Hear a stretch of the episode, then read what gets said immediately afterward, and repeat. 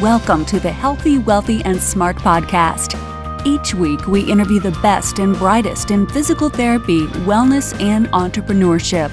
We give you cutting edge information you need to live your best life healthy, wealthy, and smart. The information in this podcast is for entertainment purposes only and should not be used as personalized medical advice. And now, here's your host, Dr. Karen Litzy. Everybody, welcome back to the podcast. I am your host, Karen Litzy, and in today's episode, I have the pleasure of sitting down with Dr. Nicole Stout. She is a renowned healthcare researcher, consultant, educator, and advocate. She is a research assistant professor in the School of Medicine, Department of Hematology Oncology at West Virginia University Cancer Institute. She's an internationally recognized expert and leader in the field of cancer rehabilitation and survivorship care.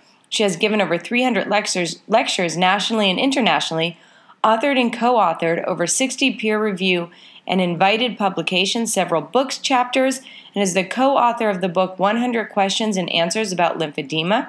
Her research publications have been foundational in developing the prospective surveillance model for cancer rehabilitation. She holds appointments on the American Congress of Rehabilitation Medicine's Cancer Rehabilitation Research and Outcomes Task Force, the WHO Technical Work Group for the Development of Cancer Rehabilitation Guidelines, the American College of Sports Medicine President's Task Force on Exercise Oncology. She also chairs the Oncology Specialty Council of the American Board of Physical Therapy Specialties. She is a federal appointee and co chair of the Veterans Administration Musculoskeletal Rehabilita- Rehabilitation Research and Development Service Merit Review Board. She is a past member of the American Physical Therapy Association Board of Directors. She received her Bachelor of Science degree from Slippery Rock University of Pennsylvania, a Master's of Physical Therapy from Chatham University, clinical doctorate in physical therapist, physical therapy from Massachusetts General Hospital Institute of Health Professions. She has a postgraduate certificate in health policy from George Washington University School of Public Health. So, not surprisingly, today we're going to be talking about cancer rehabilitation and survivorship care. In this episode, we discuss functional morbidity in cancer survivors and the role of rehabilitation, evidence for rehab and exercise interventions to support individuals with cancer, physical therapy, clinical research, and education needs to develop survivorship care models, and why every clinician should be familiar with survivorship care and cancer rehabilitation. So there's a lot that goes that went into this episode. I sug- I took tons of notes. I suggest you guys do the same. A big thank you to Dr. Nicole Stout.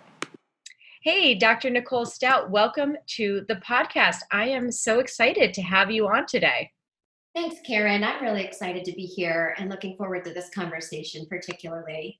Yeah, so today we're going to be talking about, uh, for all the listeners, cancer survivorship and morbidity burden among growing populations, uh, probably around the world, certainly in the United States. But, Nicole, before we even get to all of those sort of big topics, can you define for the listeners what cancer survivorship is? Yeah, thanks, Karen. That's a great question to start off with. And it's a little bit of a, a, Pandora's box right now. So, we've historically defined cancer survivors as anyone from the point of their cancer diagnosis, really through the remaining lifespan that that individual has. So, we consider a survivor from point of diagnosis and you know that is it, it's sort of different or it's kind of a, different than what the word expresses the word survivor i think in some connotations means they're done with treatment they've survived um, and you know we're, we've seen a, a, a, bit of pushback in the last few years around people who don't necessarily identify with the word survivor. So if we go back to 2006, there was a very important report that the Institute of Medicine released called Lost in Transition From Cancer Patient to Survivor. And this is where the term came from. Basically, that IOM report was critical because it said, hey, medical community, you're doing a great job of treating cancer, the disease, but you're doing a terrible job of helping these people transition back to their life. When they're done with treatment, they have a lot of functional morbidity, physical, cognitive, sexual. We're not managing those things so this term survivorship was put forward the idea of managing people to become survivors was put forward. Um, and, and what's been very exciting is to see the evolution of emphasis and focus on um, better managing the human being that goes through the disease treatment in addition to managing the disease. But we've come so far with treatments, and in some regard, some people who have advanced cancers, for example, will be on cancer treatments for the rest of their life. And you know, I, I participate in a lot of social media groups, and I hear these people say, I'm not a survivor and I'm never going to be one. Eventually, I'm going to die from my cancer. I know that. And it's a matter of time. And so they don't they don't identify with the words survivor uh, or survivorship. So you know we're we're sort of moving away from that a bit, and we're talking more now about individuals who are living with and beyond cancer. And I like to use that terminology um, even though survivorship is prevalent in the literature and prevalent in um, you know our conversations and in oncology circles, this is how we describe it. Um, but I think we're, we're trying to be more sensitive to the much, much broader population of individuals who are, are going through cancer treatments today. Yeah, and I like that phrase living with and beyond cancer. It seems a little more inclusive to me. Is that why you prefer that phrase? I, I do. I think that encompasses anyone who is who has ever had a cancer diagnosis, who is in treatment, who is uh, what we call NED, has completed treatment and has no evidence of disease. Um, and it's also those individuals who may be um, in palliative care, who are progressing towards end of life, who are still being treated or managed in various ways so I think it's I think it is more encompassing and um, reflective, really, of the broad broad scope of this population. Yes, because I think oftentimes, and myself included, people think you either have cancer or you don't. Yeah. And you've gone through treatment, you don't have it, and you're you're a survivor, right? So you you forget about that population of people, like you said, who have cancers that they'll be in treatment for for the rest of their lives. Yeah, and that, that is actually a growing population with the more sophisticated treatment technologies and changes that we've seen around the immunological therapies, the hormonal therapy treatments, many of these targeted agents, as we've come to, to call them, um, we are seeing individuals live much, much longer with disease, with stable disease. We're able to stabilize it. And so, therefore, what they would have died from in six months or a year, you know, they're now surviving five years on continued temporization treatments. And so, how do we describe those individuals, right? And um, how do we make sure that the supportive care needs of those people are met and identified and met? Um, it's a, it really, it, it does, it is a very broad population. So I think sometimes we say survivorship and um, it is not nearly as um, as homogenous as you know that group of you either have cancer or you don't. You've been treated and you're finished. Now some people for some folks that is the case. Um, but for many there's this very gray area that is the remainder of their life. Yeah and i think saying living with cancer treatment or living uh, through cancer treatment and beyond is just a little more sensitive to the person. Uh, like you said, the person behind the cancer, because oftentimes when, when you read articles or even uh, whether it's in a scientific journal or mainstream media, and you you think about cancer, you, they are always talking in percentages and numbers, but not in the person. And so this kind of brings it down to the personal level. Right, right. I, I, agree with that. That's a great way to interpret it. Yeah. Okay. Now you mentioned it a couple of times uh, as we were talking here uh, about different morbidities related to cancer, cancer treatment. So can you talk a little bit about what uh, people undergoing treatments or maybe have completed their treatments might be experiencing? Yeah, that's a huge topic. We could spend uh, you know hours just talking about that. But first of all, just in general, when we say morbidity, we're talking about um, the, the, complications and the side effects that impact an individual's ability to function. So we're talking about functional morbidity. Um, and the good news, the good news is this. The good news is we have a growing population of individuals who are living with and far beyond their cancer diagnosis. We talk about the population of cancer survivors growing. And, um, you know, if we look back to like the 1970s, um, all comers, all types of cancers, we were looking at about somewhere between a 40 and 50% survival rate to five years. So we have, and, and today, we have dramatically driven that number much, much higher. When we look across all cancers, that number today is around 70%. But when you drill into some of the more commonly diagnosed cancers like breast and prostate, those survival numbers to five years are even higher, upwards of 90% plus. So the good news is more people are being treated and getting to that five year mark of survival with no evidence of disease. Uh, and that tells us a story that they're more likely to live the rest of their lifespan, but they are living with significant functional morbidity. And so the side effects of cancer treatments are things that we absolutely anticipate. We know that when people go through different types of chemotherapies, hormonal therapies, radiation therapy, you name the therapy, there are going to be side effects that negatively impact their function. The issue is how severe is the impact? How disabling does it become? And does it persist? So, um, multi system impact from these interventions. Um, chemotherapy is um, a multi, it's a systemic approach to managing disease burden.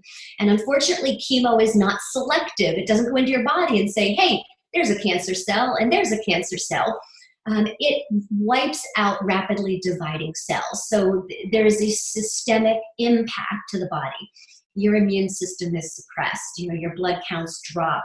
Um, you become anemic. You become fatigued. Some chemotherapeutic agents cause cardiac complications and cardiotoxicities. Some chemotherapeutic agents we know are highly neurotoxic and cause peripheral neuropathies. None of these, and there's a spectrum right, of the severity of that toxicity that people experience. Um, and so some of those are mild, some of those are more severe. Um, but it is the majority of patients going through treatment will experience at least one or more. Many experience more, but at least one, about 60% experience at least at one or more functional morbidity.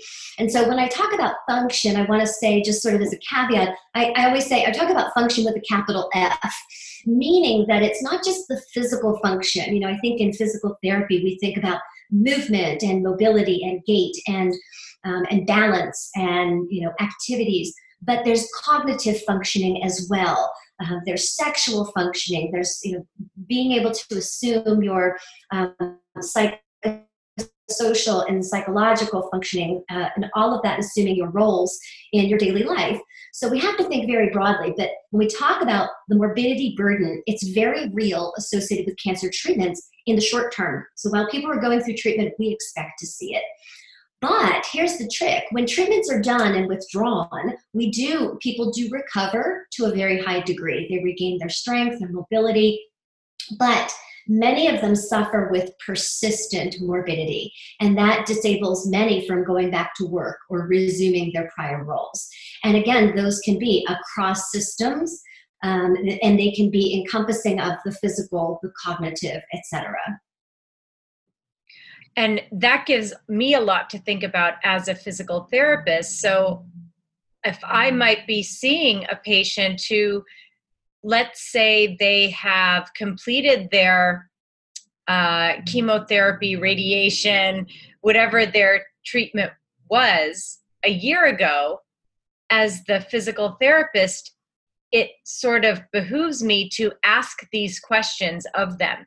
So even though they I may have a patient who's recovering from breast cancer that's coming to see me for knee pain, but these are things that if you're the treating healthcare provider, you have to have in your head and kind of ask these questions of them, of those different systems, right?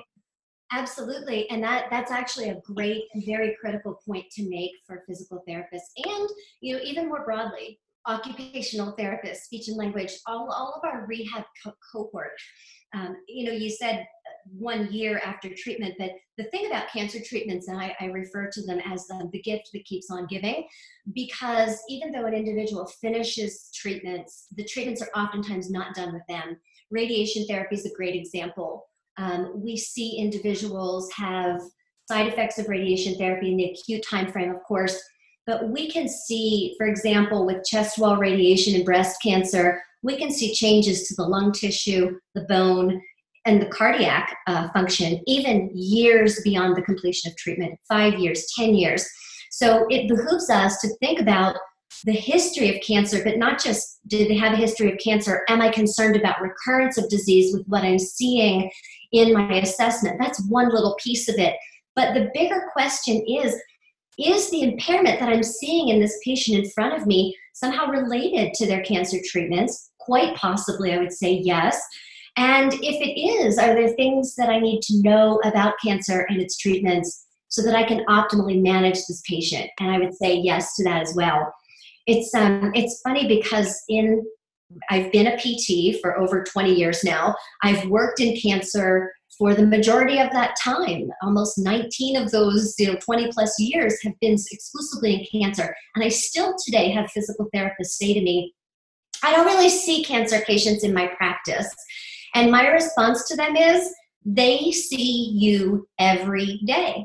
They see you every day. Someone who has had a history of breast cancer um, with radiation therapy to the chest wall on the left side 10 years ago um, and you're seeing them as they are deconditioned.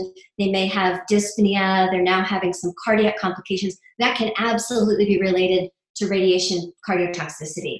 Um, you're seeing someone three years out from prostate cancer treatment who is now having some balance deficits and, and issues, has had a fall at home, for example. Um, do a close assessment of their sensation uh, because they probably have residual peripheral neuropathy directly related to their neurotoxic chemotherapeutic agents. So we know that many of these side effects persist and can cause what we call these late effects, um, which are the downstream side effects that patients will experience. And a lot of it is musculoskeletal. Um, neurological as well. You know, there are changes that can happen in uh, with regard to sensation, um, cognition, memory, those types of things also can persist or can come on more um, more substantially later after the completion of treatment. So there are there are functional needs while someone's going through treatment, but those needs may be they may be less. They actually may be more in some folks as they age. Oh, because by the way, there's that pesky thing called aging yeah. that happens, right? I'm done with cancer treatments five years, ten years later, but you know you've also aged five or right whole cluster of what are the comorbidities that we're facing that this individual is facing. Um, you know what type of lifestyle behaviors are they choosing? So really looking at that um, from a that that very encompassing perspective uh, and in the short and the long term not negating that history of cancer even though it was you know five or seven years ago yeah, and you know, you kind of answered the question I was going to ask, and that's as a physical therapist, why should we care? Well, I think you answered that one very well. But let's talk about the evidence for rehabilitation and exercise interventions for these individuals with cancer. What does the evidence tell us?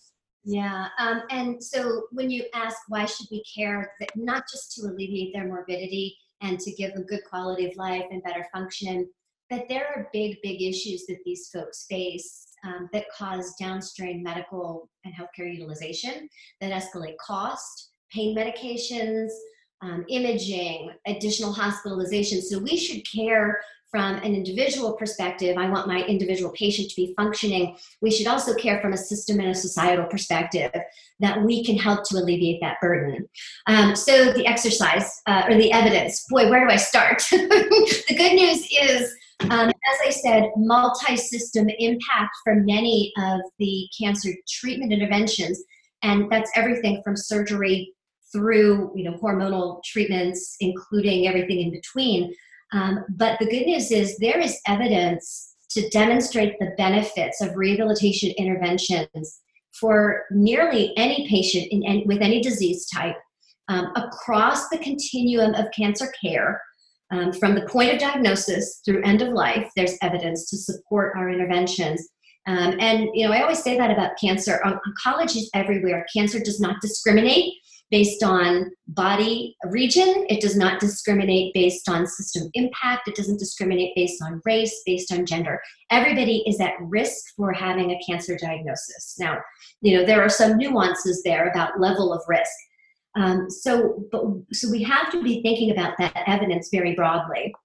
Um, and so, if we start at the beginning, uh, at the point of diagnosis, there are some populations for whom a prehabilitation exercise intervention is highly recommended. We have seen um, over the last decade the idea and concept of prehab is you know many times we make a diagnosis for a patient with cancer and it is not emergent to treat them now some types it is some types of um, leukemias, we immediately begin treatment. Like the sun doesn't set, we treat them. Um, but for a number of, um, of populations, there's testing, there's workups that, that are done, there's lab work, there's imaging, and that can take several weeks.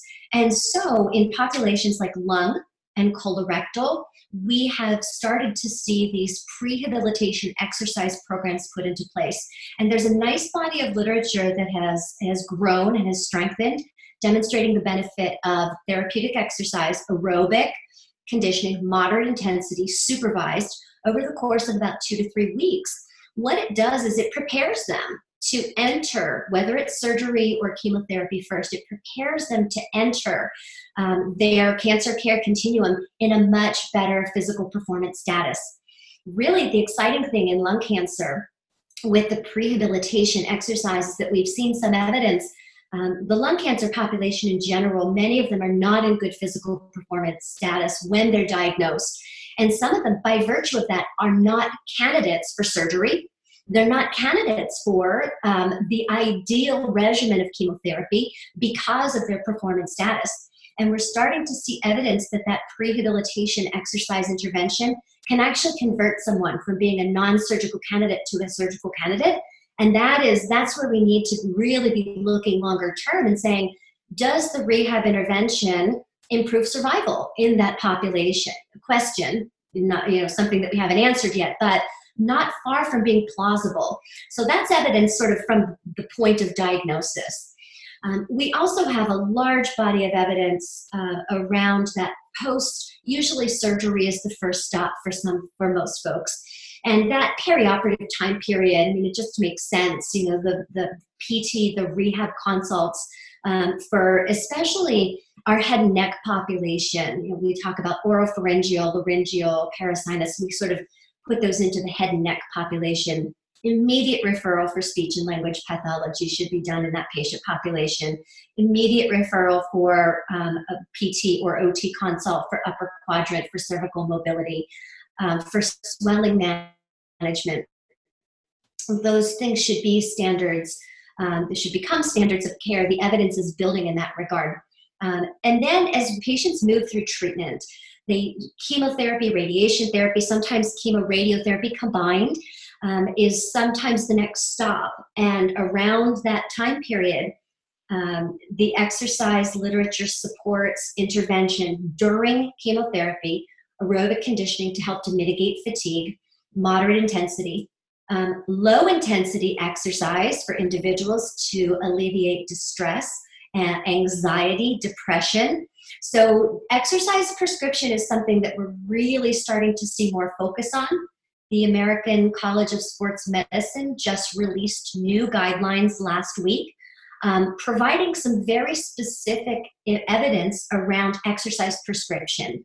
So we're at the we're getting to the point where we can actually prescribe exercise for targeted uh, impairments that individuals are experiencing during cancer treatments. There's strong evidence around fatigue management, exercise high, uh, I'm sorry, high, high to moderate and low intensity for fatigue management. There's strong evidence around lymphedema, using exercise to help to, for women who have it, especially in the breast cancer population with lymphedema. There's strong evidence also around um, uh, using weight bearing exercise to mitigate bone density loss that happens with many of the hormonal agents. So I, I know I'm sort of picking and choosing out of the air here, but in general, what do people experience when they go through cancer treatments? debilitating fatigue is probably one of the most prevalent impairments across all cancer types. Um, there's also, you know, so deconditioning uh, that comes along with that, and you know that's a that's a starting place for exercise interventions. Um, and you know, half the battle I feel with the rehabilitation intervention, and I feel like my role sometimes as the PT on the team, half of the battle is engaging the patient repeatedly in a conversation about enabling them. Because as they go through treatment, they feel terrible. They're sick. Um, they, and, and, you know they're they're fragile. They're medically complex, right? Their blood counts drop. Their platelets may be low, so there's risk.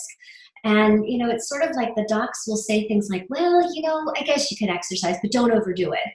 And that's almost worse than saying don't exercise. And so sometimes it's just, you know, our role in rehab is so critical during that time period of treatment to see them in a in a repeated fashion. And by that I don't mean an you know two two times a week for the duration of their cancer treatment but you know maybe it's a monthly basis maybe it's every other month maybe it's every three months as they're going through treatment.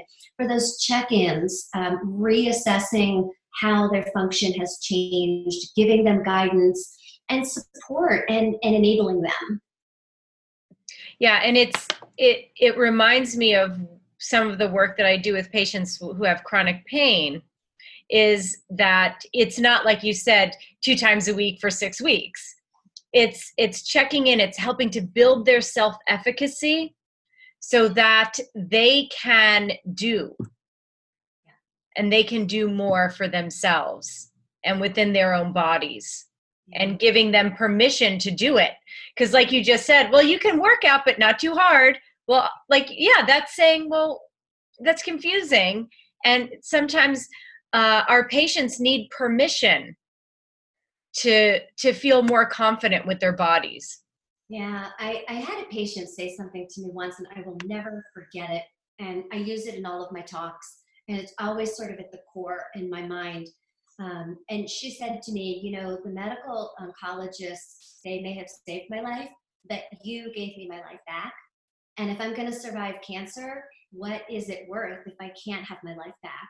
At least to some degree to do the things that i love to do that just really hits at the heart of why rehabilitation is so critical for these individuals. Because yeah the treatments that we have now i mean we're detecting cancers earlier. The treatments are so much more sophisticated. Many people will go on and live their full lifespan and, and, and die from something else. Um, and however it's not good enough anymore for us to say you survived cancer you should be happy to be alive. You know even if you're suffering with pain or lymphedema or chronic fatigue or neuropathies and or cognitive dysfunctions and you're you're frustrated because you can't think straight and you don't have good short-term memory um, it's not good enough for us to say you should just live with those things and be happy to be alive. Not when we have the evidence like we do around rehabilitation interventions. And i mean i could go on about the evidence. We could get into specific impairments pelvic floor, for example, returning people to continence. Again, that's a place where prehab and then following them through the continuum of care makes sense. And you know, we we, we really we we in PT and in rehab have to get out of this episodic care mindset when we're working with patients who have cancer. So that's really where we went and we developed the prospective surveillance model way back in the early 2000s uh, when I went to work at the Naval Hospital, and Charles McGarvey and Cindy Pfalzer had developed this protocol for a research study, and I went in and worked with them. And this prospective surveillance model said, hey, we know people going through cancer treatment are going to experience just awful side effects that are going to negatively impact their function. And if we know that ahead of time, why aren't we using rehab prospectively to help to identify the changes, manage them early when they're less intense and can be managed more conservatively? So we ran those studies over the course of the next 10 years and published extensively on this concept of prospective surveillance which is start with rehab at the point of diagnosis, assess function at baseline, know what's normal, Follow that patient then at punctuated intervals throughout treatment. one month after they start treatment, they're going to have had surgery or they're going to have started treatment. They're going to start to decline. See them at that one month period, reassess baseline, identify clinically meaningful change. Everything might look great, and then you say, Good, I'll see you in three months. And then we followed them on an every three month basis after that for the first year, every six months, then out to two years, and yearly out to five. And what we found was that by doing that, we indeed identified impairments early. Because for most people, it's not if they occur, it's when. It's when is it going to happen? So we're able to identify them early. We can treat them much more conservatively when the impairment is less severe. Uh, rather than waiting for severe debilitating fatigue or a big fat swollen leg um, and trying to fix or rehabilitate, right? We have to be much more proactive. And we have the tools to be able to do that we have the clinical measurement tools, we have the problem solving skills as rehab providers. What we have got to change is our perspective on an episode of care.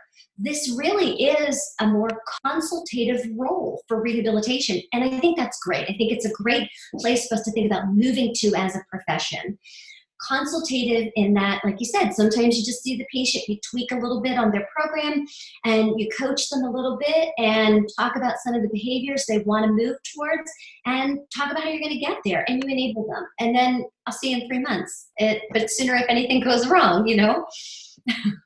and now this this brings up to me an interesting question for you. So this you said back in the early 2000s this work was done on this uh, prospective surveillance. So now it is 2019 so you know where i'm going with this right? So, so uh, I'll, I'll, take go ahead. No go ahead. Yeah. i know where you're going but yes. So uh, in as rehabilitation professionals where are we? Are we doing this? Has this been put into mainstream practice? And if not what do we need to do as it, the rehabilitation professions? Yeah. Patients. Uh, so my my heart is really as a researcher and it, it takes time. It takes time to do good studies. So that protocol kicked off in 2000 we didn't publish really our first um, remarkable studies until 2008 so it took us that eight years to enroll enough patients analyze the data come up with you know a, a, full data set. You know we, we completed our enrollment we had the full data set. So in 2008 we published the first article from that prospective surveillance trial. And then we published many many more after that. The first was lymphedema. We published on shoulder morbidity. Uh, we published on fatigue. And um, it was sort of this cascade after that you know once we had the data collected. So i'll start by saying it takes a long time to do good quality research. So really, I sort of start the clock around 2008.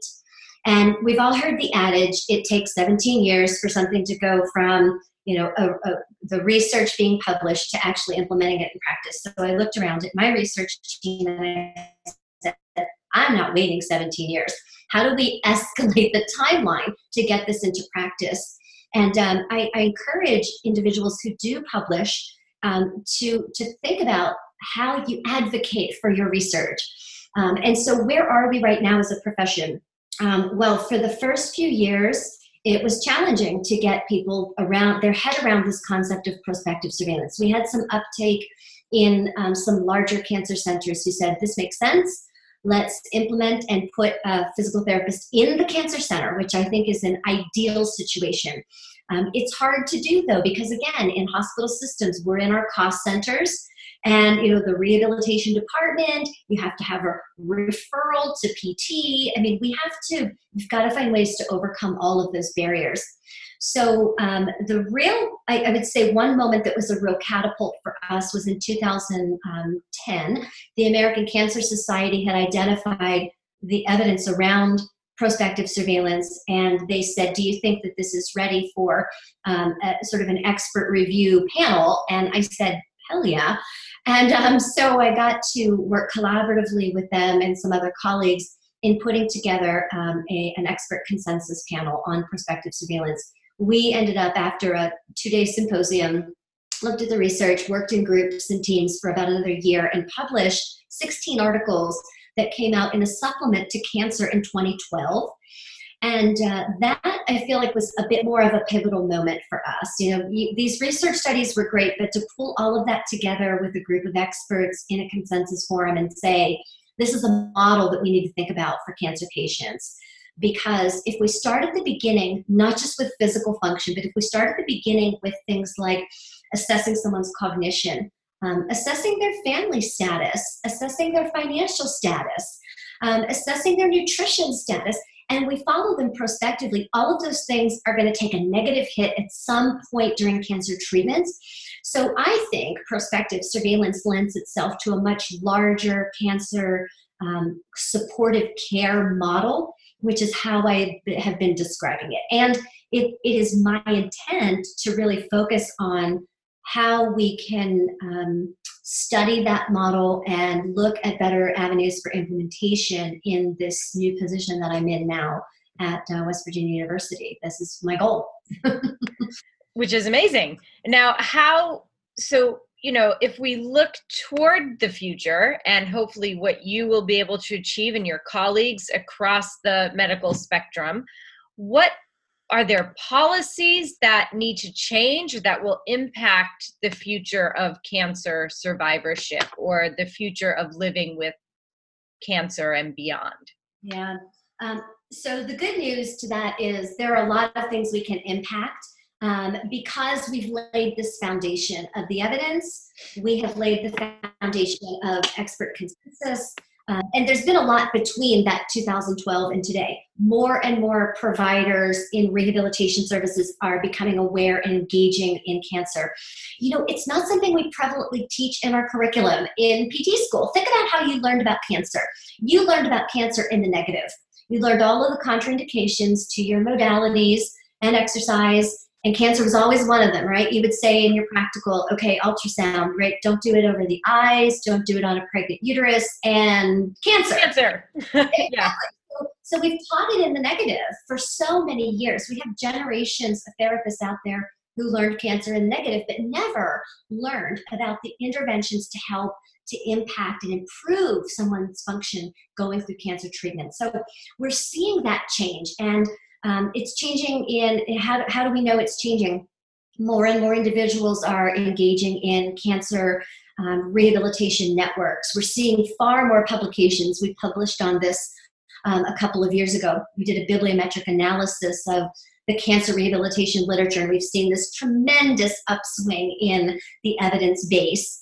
Um, an increase in volume. We're also seeing more therapists um, move towards specialty practice. And Evidence of that is what we have uh, seen culminate in the last year with the first ever deployment of the Oncology Board Specialty Certification Exam.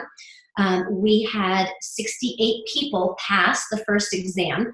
So we now have a, a growing con- a contingency, and it will continue to grow, of therapists who are oncologic clinical specialists, which is fantastic. So we are positioning ourselves, we are moving forward, but when you ask where do we go in the future, I really think of three things. Number one is impacting policy, like you said. Second is impacting education. Um, and third, really, is impacting research.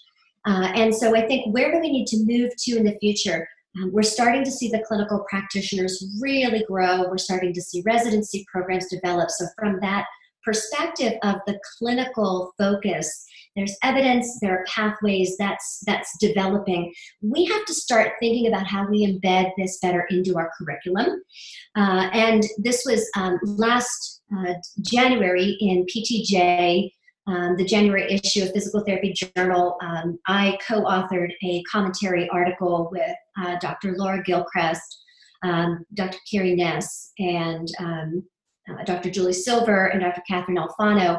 Um, we were all putting forward commentary on a recent National Academy of Science, Engineering, and Medicine report about long term survivorship for cancer. And basically, that report said um, rehabilitation should be utilized throughout the continuum of care, cancer care, in order to contribute to better long term outcomes. And in fact, not doing so, not including rehabilitation during cancer treatment, is almost negligent based on the breadth and depth of the literature that we have. So that was a pretty strong statement in that workshop document. So Um, those are the types of things, recommendations from the national academies will help us change policies. And by policies, I mean, you know, it's not just how do we get paid for what we do, but also policies around um, standards, um, policies uh, around the accredit that our accreditation bodies use to, you know, designate cancer centers. Um, in fact, we are seeing, I think they were just released today, the Commission on Cancer, which accredits probably 95%, I think it is, of cancer centers around the country. So they're a big gorilla. Um, their standards for a, an accredited comprehensive cancer center um, include a standard for rehabilitation care services. It used to just be a criteria that you had to have a referral source to rehabilitation. But in 2020, the new uh, standards that will come out from the Commission on Cancer actually have a rehabilitation care service standard. So it's been elevated. That's going to be critical for us because it will require your cancer committee in your hospital to identify policies and procedures for rehabilitation practices in oncology.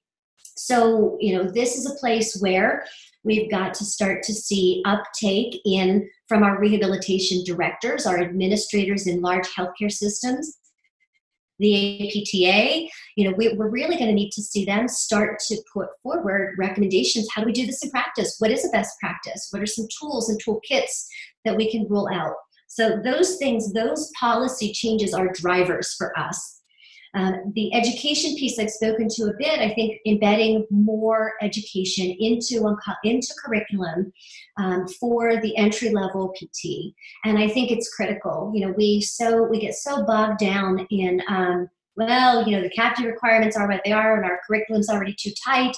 And it's it's a bit of a red herring argument because I see places around the country who have champions for oncology rehab who have put it into the curriculum. It just takes someone to understand what does a best practice look like for an educational model and how do we implement it. So places like Oakland University in Michigan um, Emory in Atlanta is working right now on um, elective modules. So there are there are some real novel ways um, that these are being incorporated into PT curriculum. And and the third area that I think of for the future is research. And, you know, as I said, wow, we've seen an explosion in research in the last decade. It's phenomenal, um, a greater volume. A lot of that has focused on intervention. It's been within some very specific populations like breast and prostate. There's a lot of breast and prostate, understandably. Um, but we need to look at going beyond. We really should be thinking about how do we look at populations with regard to our rehab interventions. So, cohort studies, large population studies, and we've got to start thinking a little bit beyond endpoints like function. Function is important, don't get me wrong, it's the core of what we do. But if we improve function through a rehab intervention, does it change the downstream utilization of healthcare services? Does it mitigate cost? Um, do we see patients spend less time in the hospital? Do they have less infections? Do they adhere to their chemotherapy better? Um, do they have less severe toxicities? Do they have better overall survival? So we've got to think about some different endpoints and, and, and take a bit of a um, health services research approach, I think, in oncology rehabilitation going forward. That's what I would love to see as the future and really at the core the change in clinical practice so that we are a proactive consultative, risk stratifying, triaging, screening, and proactively assessing profession when it comes to dealing with oncology. Yeah, and and you really teed it up for me to uh, ask you this last question here, um, and that is, if my question is, what would what advice would you give to your everyday clinician working, whether that be an inpatient or outpatient, to allow them to begin to think differently about cancer. And that is um, that's critical because really the fact of the matter is we look at places like Johns Hopkins and University of Penn and MD Anderson, and those are like the preeminent cancer centers in the country. The truth of the matter is the majority of people get treated for cancer in community hospitals right down the street from where you live and in outpatient freestanding oncology clinics. So the likelihood that you're going to see them is very high. Um, so it, it is it is important for, as I said, it, the general therapist. Um, it's also important for specialty practice therapists to improve their knowledge base in cancer. So how do you do that? There are some great resources. Um, I'm always going to point to the uh, the APTA Oncologic Academy for Physical Therapy. We're now an academy. We used to be the section. I still call it the section, um, but we have an academy for oncologic physical therapy. And there are phenomenal resources there. They do continuing education programs. Um, they provide fact sheets. They also have great evidence base that you can access to understand what are the measurement tools I should be using? What are questions I should be asking someone? I feel there are also some um, you know, continuing education courses focused specifically on the general therapist. And I, I teach one of them. So there's the, my bias opinion and my disclosure there uh, with great seminars. But I tell people that in the beginning of the course, that one of the first things I say is my goal is not to spend two days with you to get you to become an expert in cancer rehab. My goal is to change the way you think about every single patient that you see, regardless of the diagnosis, regardless of the setting that you are in. If they have a history of cancer, what questions do you need to ask? What might you be seeing in your intake that is indicative of side effects of disease treatment, late effects, or even metastatic process. The other flip side of that that we haven't talked about and certainly don't need to delve into is that as primary providers, as frontline providers, as we are in rehab, right, with direct access now, how many of us ask um, about screening, cancer screening? How many of us ask questions? How many of us even know what the screening guidelines are for cervical cancer, for breast cancer, for prostate cancer? New screening guidelines for lung cancer. Again, I think that's a great way for physical therapy professionals to brush up in their knowledge base and to start to have these conversations. I'm not going to be the one to order a low dose CT scan for my patient who's at risk for lung cancer, but I might be the person to plant the seed with them and to incite a behavior change if no one else on their medical team has talked to them about it, or if they're hesitant about it. Um, colorectal cancer screening as well. So, all of those, we should take responsibility to have those conversations. And that is 100% of the patients that we see to ask those questions of. Um, so I, I, think we we need to sort of self-assess and say, how can I do this better? Knowing that we have a, we have 17 million individuals in the United States right now that we call cancer survivors. We are expecting that number to double, double by 2040, just because of the growing population, first of all, and because of the escalating rates of survivors because we're treating the disease so much better. So there are going to be far more of them with the aging population and um, far more needs for us to meet. So, yeah, therapists should be asking themselves what are the resources out there um, there are a lot of places now, hospitals, health systems doing cancer rehabilitation um, programs. They're doing continuing education courses and they're doing conferences as well.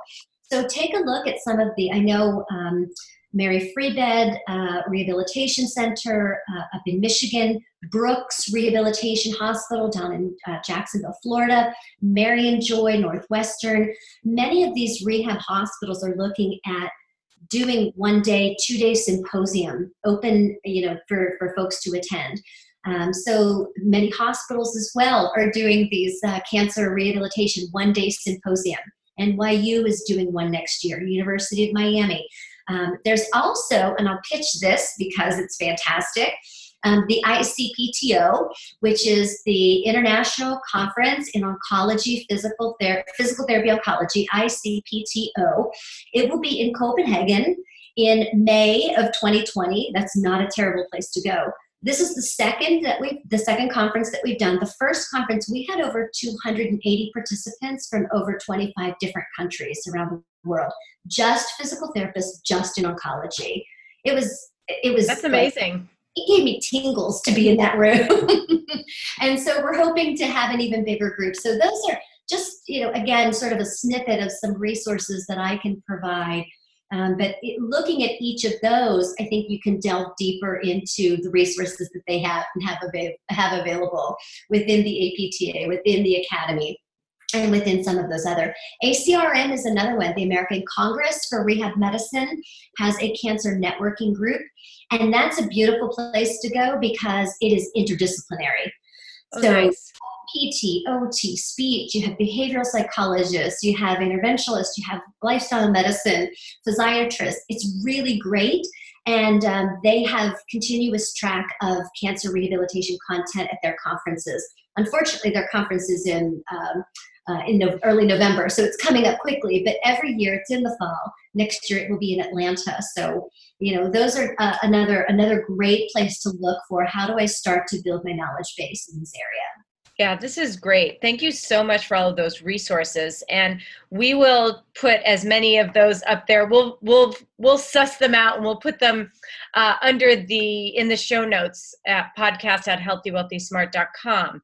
Um, quick question on some of those resources. When you were talking about the different screening tools, can you find those screening tools under the APTA's Oncologic PT? So if you're talking about What is it? Academy? Academy. Academy for Oncologic Physical Therapy. Yes. Yes, yes. Um, the hotly debated title. Yes. So there are um, so screening tools for identifying functional morbidity. Yes. So the Cool. EDGE Task Force, that was the evidence database to guide effectiveness. The EDGE Task Force for Oncology has published over 25 systematic reviews that have looked at measurement tools with by disease type um, within different measurement domains. So, for example, you can find how do I measure functional mobility in colorectal cancer? How do I measure best measure lymphedema in head and neck cancer? So it's broken down by disease type and then domain of measurement. So that's there. It's in an annotated bibliography on their website. So they give you a nice little simple compendium. Um, but for the larger screening, population screening guidelines, many of those are American Cancer Society um, and the U.S. Health and Prevention Preventive Task Force. Those are you know large scale guidelines that are developed and put forward for population based screening for disease Yeah, perfect, perfect.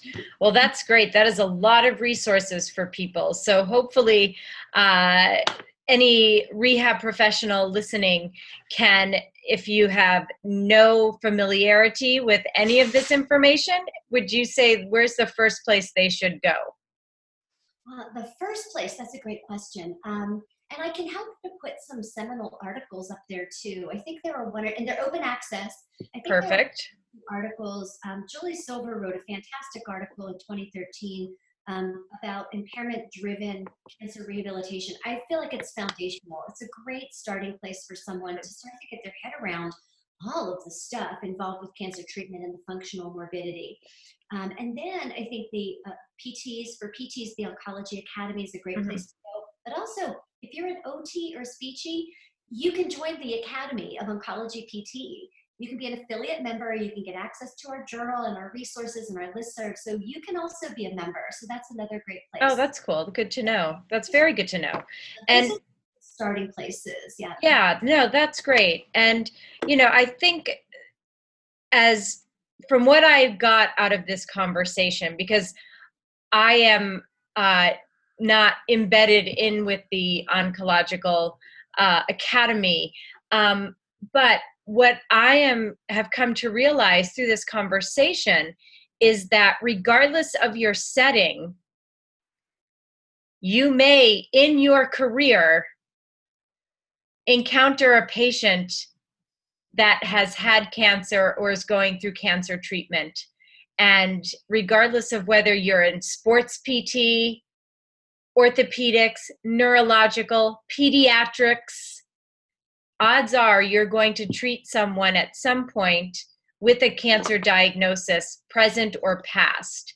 And to understand the basics of how that might affect overall systems is incredibly important, regardless of whether you work at Sloan Kettering full time with a specifically cancer population or you are the physical therapist for the New York Knicks. You know, you may encounter these these uh, this, this population. Yeah, that's really a beautiful summary, Karen. I, I, appreciate the way you articulated that because I like to say oncology is everywhere. And that's exactly it. It doesn't matter the setting you're in, it doesn't matter what specialty hat you wear in practice, um, it doesn't matter geographically where you live. Um, it does not matter, you know, age, gender, etc. It is, it's there. It, it is everywhere. Multi-system uh, impact uh, across body systems. So uh, I think that's a, and, and, across the lifespan. So I think it is, it's beautifully summed up the way that you just said that. And I, that's how I think about it. Oncology is everywhere. So every patient that you see, there is either the risk of them having a cancer diagnosis in the future. So have, are you talking about the screening guidelines or the chances that they've had a diagnosis in the past and then asking yourself, is that impacting what I'm seeing here in front of me? um, there's a you know there's there's so much we could spend an hour talking about pediatric oncology. Right right. An hour talking about red flags you know.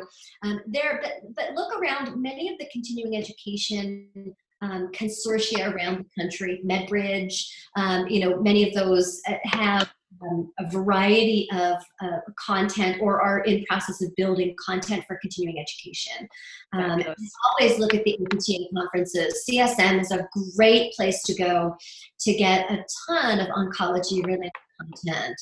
Um, yeah, and that is coming up in February over Valentine's Day weekend in Denver, Colorado. So if you're a physical therapist or not, maybe you just want to go and hang out with 13,000 other PTs um, you can go to Denver and you can take some some of the uh, oncology. You look at the oncology track for CSM. Definitely, bring your sweetheart. Make a ski weekend, right? Uh, and uh, and get some good oncology content. Yeah, there's some there's some programming um, that, that's up. Yep, definitely. Excellent. All right. So before we wrap it up, I ask the same question to everyone, and that's knowing where you are now in your career and your life, what advice would you give yourself as a new grad out of PT school? So this is the advice you would give to you. The advice I would give to me, it's funny, people say, if you look back, what would you change? And I always say, not a damn thing. so I guess my advice to myself is what I hold close to my heart and what I convey to others is go for it. Don't be hesitant to take on something new or different because the new and different is what is going to expose you to a pathway you never would have imagined. I never would have imagined coming out of PT school that I would be doing oncology work. I was, you don't learn about it in PT school, right? Like, I right, said, exactly. I didn't know that this career pathway could exist. I didn't know a clinical research pathway was something that I could even pursue. And as the opportunity came up, if I would have been hesitant, if I wouldn't have been interested in taking the risk, um, so go for it. Don't don't be afraid to take a risk. And sometimes that means moving to a different city. That might mean taking a pay cut. Um, you know, a lot of times, if we chase the things we love, we're not um, necessarily chasing the money along with it. I think if we if if we chase a big paying salary, sometimes we miss the things we love. So um, go for it and um, and and be open to trying and and taking those different pathways. Yeah, great advice. And now, where can people find you if they have questions or they want to talk about oncology physical therapy? Oh, you can find me on Twitter. That's mm-hmm. the one social media outlet I really use to try to engage professionally. So it's at Nicole Stout PT. Um, and you know you can certainly find me there um, I, I, my Facebook account's more private. That's more like family and friends stuff. But um, definitely access and hit me up on Twitter or LinkedIn. Perfect. Another great place. I post a lot of our research articles there um, on LinkedIn, so you can certainly connect with me there. Um, or just email me. I'm always, you don't know how many times people just cold call or cold email. Mm-hmm. I've uh, it's some of the most engaging conversations. I'll get on the phone with anyone. I will fly anywhere to talk about cancer rehabilitation, and um, you know some of the best conversations have started with. Hey, I don't want to bother you, but do you have some time to talk? And I'm, I'm, I'm happy, you know, to, to start a conversation via email. So more than happy to engage. Perfect. And Nicole, thank you so much for a really great talk. And I think that you have given the listeners a lot to think about and also a lot to look up and to research and hopefully spark some someone out there to say you know this might be the path i would like to take. So thank you so much Well, thank you for the opportunity. I'm just grateful uh, for everything that you've done to put PT on such a stage, and I'm, I'm really excited to have been a part of that. So, thank you for this opportunity. Thank you so much. And everyone out there listening, thanks for listening. Have a great couple days and stay healthy, wealthy, and smart. Thank you for listening, and please subscribe to the podcast at podcast.healthywealthysmart.com. And don't forget to follow us on social media.